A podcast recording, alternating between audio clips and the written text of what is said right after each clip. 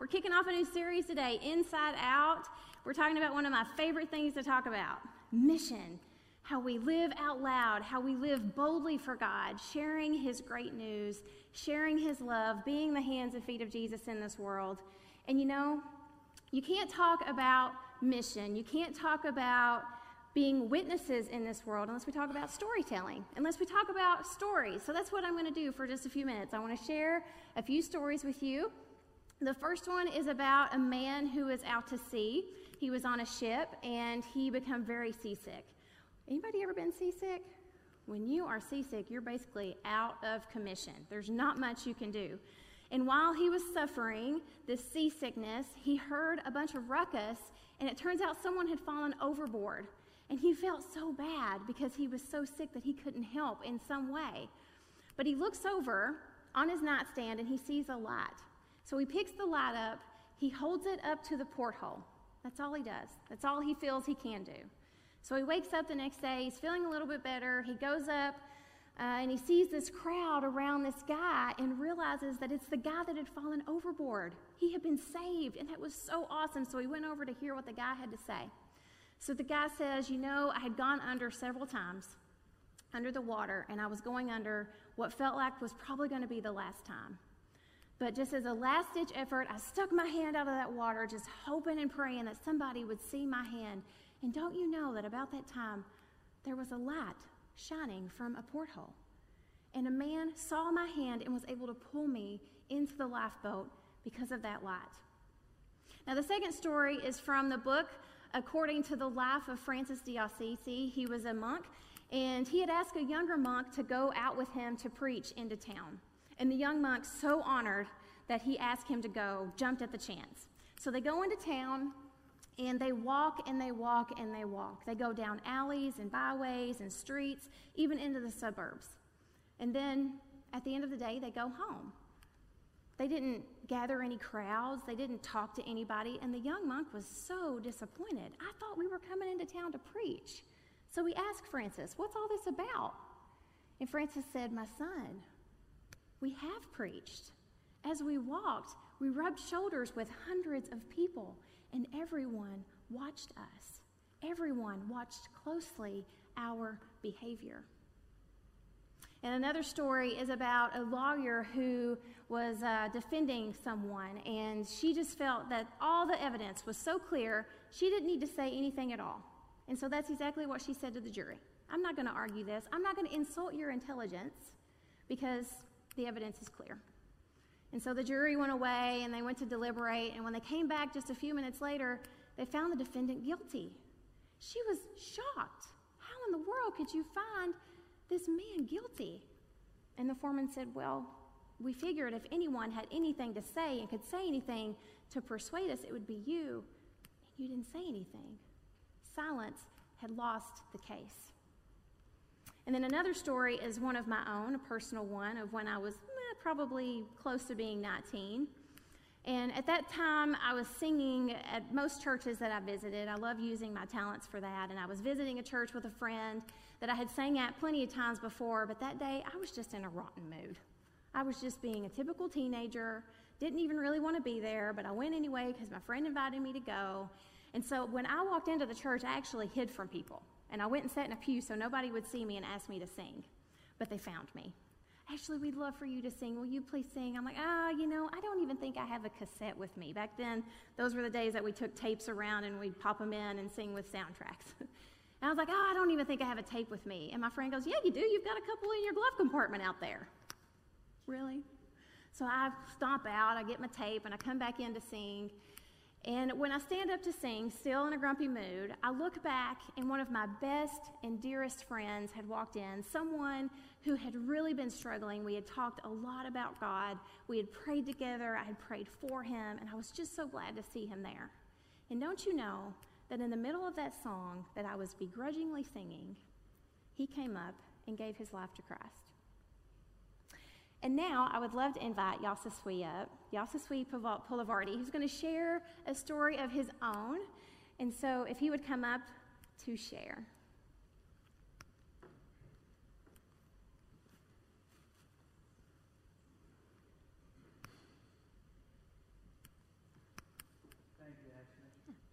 Um, before I get in, into this, I would like to read a few verses to you. This is from the book of uh, Ecclesiastes, chapter 11. Cast thy bread upon the waters, for thou shalt find it after many days. Give a portion to seven, and also to eight, for thou knowest not what evil will come upon the earth. If the clouds be full of rain, they empty themselves upon the earth. And if the tree fall toward the south or towards the north, in the place where the tree falleth, there it shall be. He that observeth the wind shall not sow, and he that regardeth the clouds shall not reap. As thou knowest not what is the way of the Spirit, nor how the bones do grow in the womb of her that is with child. Even so, thou knowest not the works of God, who maketh all. In the morning sow thy seed, and the evening withhold not thine hand. For thou knowest not whether shall prosper either this or that, or whether they both shall be alike good. These are uh, interesting verses from Ecclesiastes 11 to talk about uh, sowing the Word of God. And um, as Ashley was mentioning, you know, we all live in uh, time, and uh, there's a time for, for everything.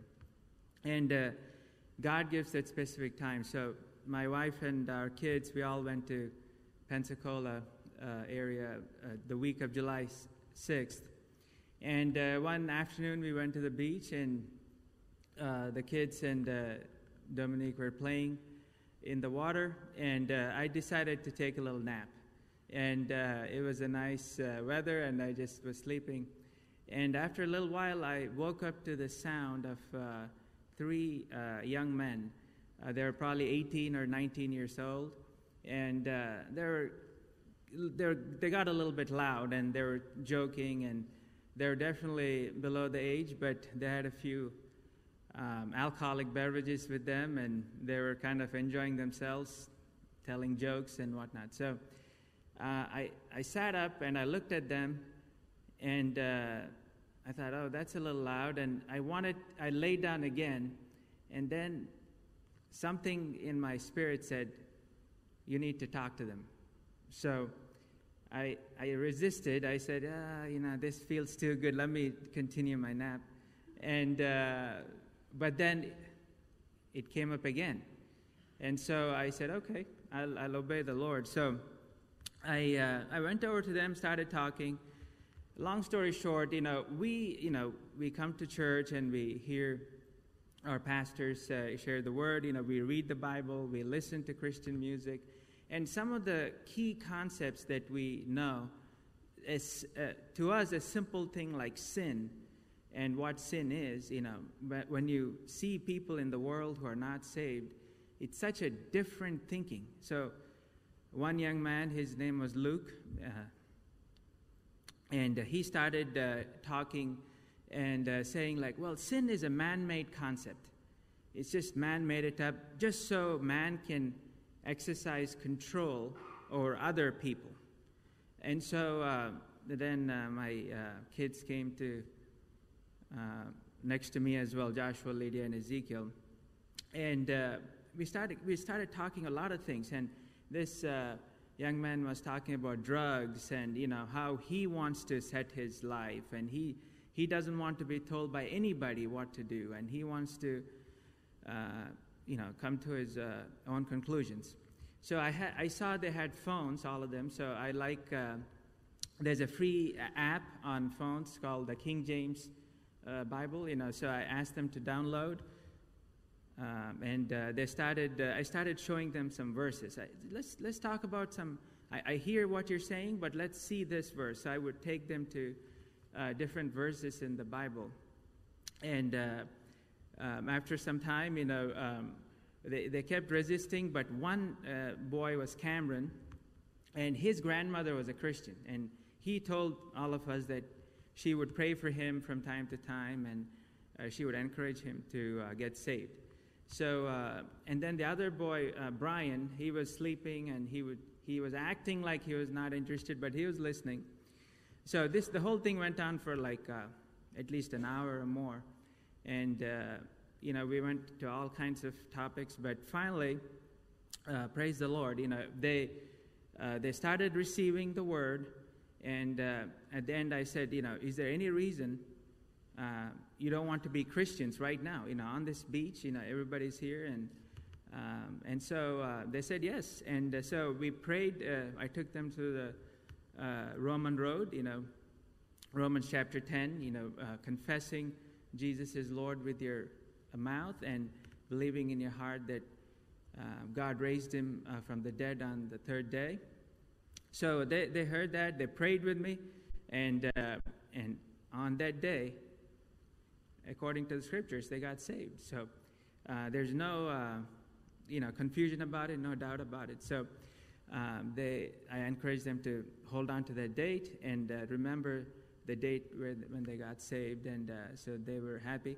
And uh, the, interestingly, right after that, three, four minutes after that, it started raining, and it was a massive uh, rainstorm, and everybody on the beach cleared out and ran to the nearest uh, shelter, and it was dispersed.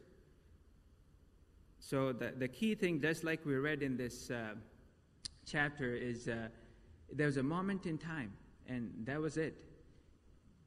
And just like the sower went to, you know, sow the seed that we see in Mark chapter 4, there's a time for each one of us in these difficult days.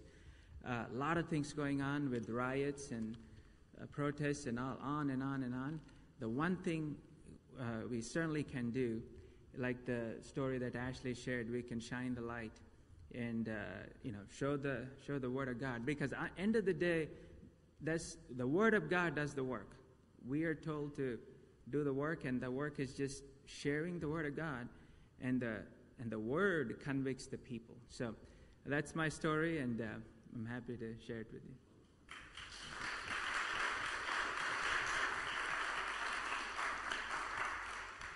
Wow, thank you so much, Yasaswi. What a what a great story. What an inspiring story.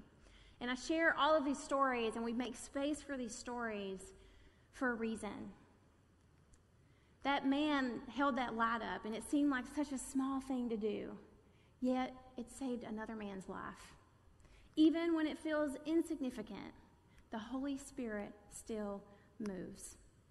And it seems silly to walk around not saying anything or not preaching or not using words. But St. Francis says this it is of no use to walk anywhere to preach unless we preach everywhere as we walk.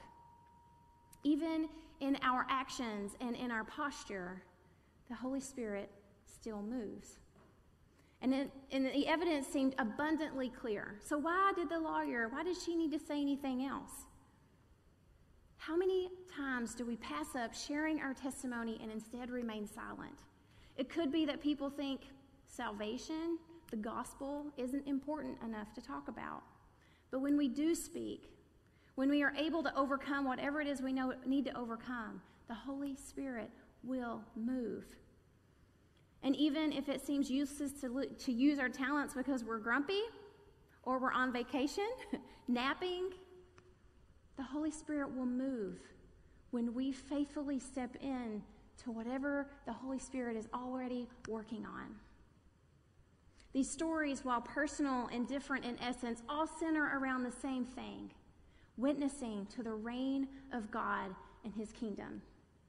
And the scripture we're going to jump into today is really talking about the beginning of the church, the church that originated because of the Holy Spirit and through and in the Holy Spirit. And so I start with this question If a church is not missional, it would help if I turn this back on. If a church is not missional, is it a church? So let's jump into our scripture from Acts chapter 1, verses 6 through 8. So when they had come together, they asked him, Lord, is this the time when you will restore the kingdom to Israel? He replied, It is not for you to know the times or periods that the Father has set by his own authority, But you will receive power when the Holy Spirit has come upon you, and you will be my witnesses in Jerusalem, in all Judea and Samaria, and to the ends of the earth. So, this time that the disciples had with Jesus was right before he ascended. And what do they do? They ask the question of, Lord, is this the time when you're going to restore the kingdom? So they had walked with Jesus, they had heard all of his parables, they had heard all of his teaching, they had witnessed over and over again all of his miracles. And they're thinking, hey, all the work's done. Jesus has done everything. We've witnessed you die, and now you are standing here before us alive. You've been resurrected. They were looking forward to those glory days. Aren't we all? But how does Jesus respond? It's not for you to know the times and periods that the Father has said by his own authority. I kind of think he was looking at him a little bit like this. I sure love Dorothy. She's one of my favorites. I think, honestly, God looks at us a lot like this. and I feel like, you know, he, I know actually that he's saying something here that is very important for all of us. He's saying that you aren't going to have all the answers. You aren't going to know it all. And you know what? That's okay. We don't need to know it all. We need to allow God to be God. Now, why is this important for us as witnesses? Because as witnesses, we share our experience and we share what we know. And sometimes we're still going to be challenged, as I'm sure Yasaswi was, with a lot of questions and a lot of hesitation. And it's okay to say, I don't know because we're living in a story that's not quite finished yet. We know the past. We know what Jesus did for us. We know that he reigns today. We know that he's going to return, but there's going to be a lot that happens between now and when Jesus comes back. We don't know when. It's not for us to know. But it's okay to share that we don't know sometimes. But what we do know is what we are sharing and how our life has been transformed by God. At a Billy Graham crusade, there was a survey given to people that attended that asked the question why do you not witness? Why do you not witness? And the number one reason was fear of how people will react. Fear of how people will react. Now, friends, two things. First of all, let's talk about fear. Fear isn't necessarily a bad thing all the time. Fear helps us recognize red flags. It helps us realize that we may be in a dangerous or bad situation. What's bad is when we allow that fear to stop us from doing what God longs for us to do, for what God desires us to do. What's bad is when we allow fear to keep us from living, to keep us from sharing the gospel, to keep us from being Christians. When we disobey God because of fear, we create a breeding ground for the enemy. And the enemy loves when we shut down because of fear. The enemy loves that. And you know what else the enemy loves? The enemy loves the second part of our reason. He loves that we worry about what other people are going to think, what other people are going to uh, think about or how they're going to react to what we're sharing. Now, let me help you with this and myself with this truth that is going to set us free right now. And I want you to say this with me if I can get my clicker. It's spiritual warfare. Stop. Okay, so say this with me. I can control, I cannot control how people react. Let's say it again so I don't mess up. I cannot control how people react. All right. We cannot make people believe our story. We cannot make people believe God's story. We cannot make people understand what we are saying all the time, and we can't force others to do or be or think like us. We shouldn't want to force that. And you know, we don't want people to force their stuff on us. So that's a reciprocal thing, but that should not stop us from sharing because we do not know how the Holy Spirit will move. Now let's visit this scripture from Romans chapter 1, verse 6, 1, uh, 1 verses 16. For I am not ashamed of the gospel, because it is the power of God that brings salvation to everyone who believes. Now, if we visit back to verse 8 of Jesus' response, but you will receive what? Power. You will receive power when the Holy Spirit has come upon you. We aren't given the power of the Holy Spirit to hide, to escape, to remain silent. We are given the Holy Spirit to share the gospel, to be the hands and feet of Jesus, to reflect his love and who he is through our actions and our words. Now, I think the world has redefined a couple of words that are essential to Christians, especially in mission, and those are meek and bold. Meek has been reinterpreted to mean timid or weak, and bold has been reinterpreted to mean aggressive or in your face or intolerant if you don't believe what I believe. But that's not Jesus' definition through his ministry and his words and his life. Meek really means humble and kind and gentle. And bold is assertive and brave and courageous and confident, not cocky. And I understand it's difficult sometimes to be bold in a world that feels like it's accepting everything but Christianity. And sometimes it feels like that, doesn't it? It's like we're just accepting everything except for when I speak up about who I love in Christ. But, friends, I'm not necessarily thinking that's a bad thing. I like being the underdog. When we read this scripture and the disciples are hearing after they've seen this life and death and resurrection of Jesus, and now Jesus is standing before them saying, Hey, the work's not done. You got to go out and you got to share this story to the ends of the world. They were the underdogs, weren't they? I'm sorry. Where? What? What do you want us to do? They probably felt like this was such a huge task that they weren't ever going to be able to do it. But look, we have church, we have community because the disciples followed what Jesus told them to do. They lived boldly and they lived outwardly so that they could share the gospel. And you know, we don't need to walk into places thinking we're going to bring it. We're bringing Jesus to people, we're bringing the church to people, we're building the kingdom here. I think we need to change our mindset. The kingdom has already been brought. Jesus is the kingdom. He was here and he reigns over heaven and over earth. No, we are entering into the kingdom when we are stepping faithfully into that mission that he desires for us to live. We are helping people receive the kingdom that we have received that has transformed our lives. God is everywhere. He's always moving, always working. Now we step by faith into the work that God is already doing. That is the good news, friends. Remember all those stories at the beginning that we shared. It doesn't matter how insignificant it feels.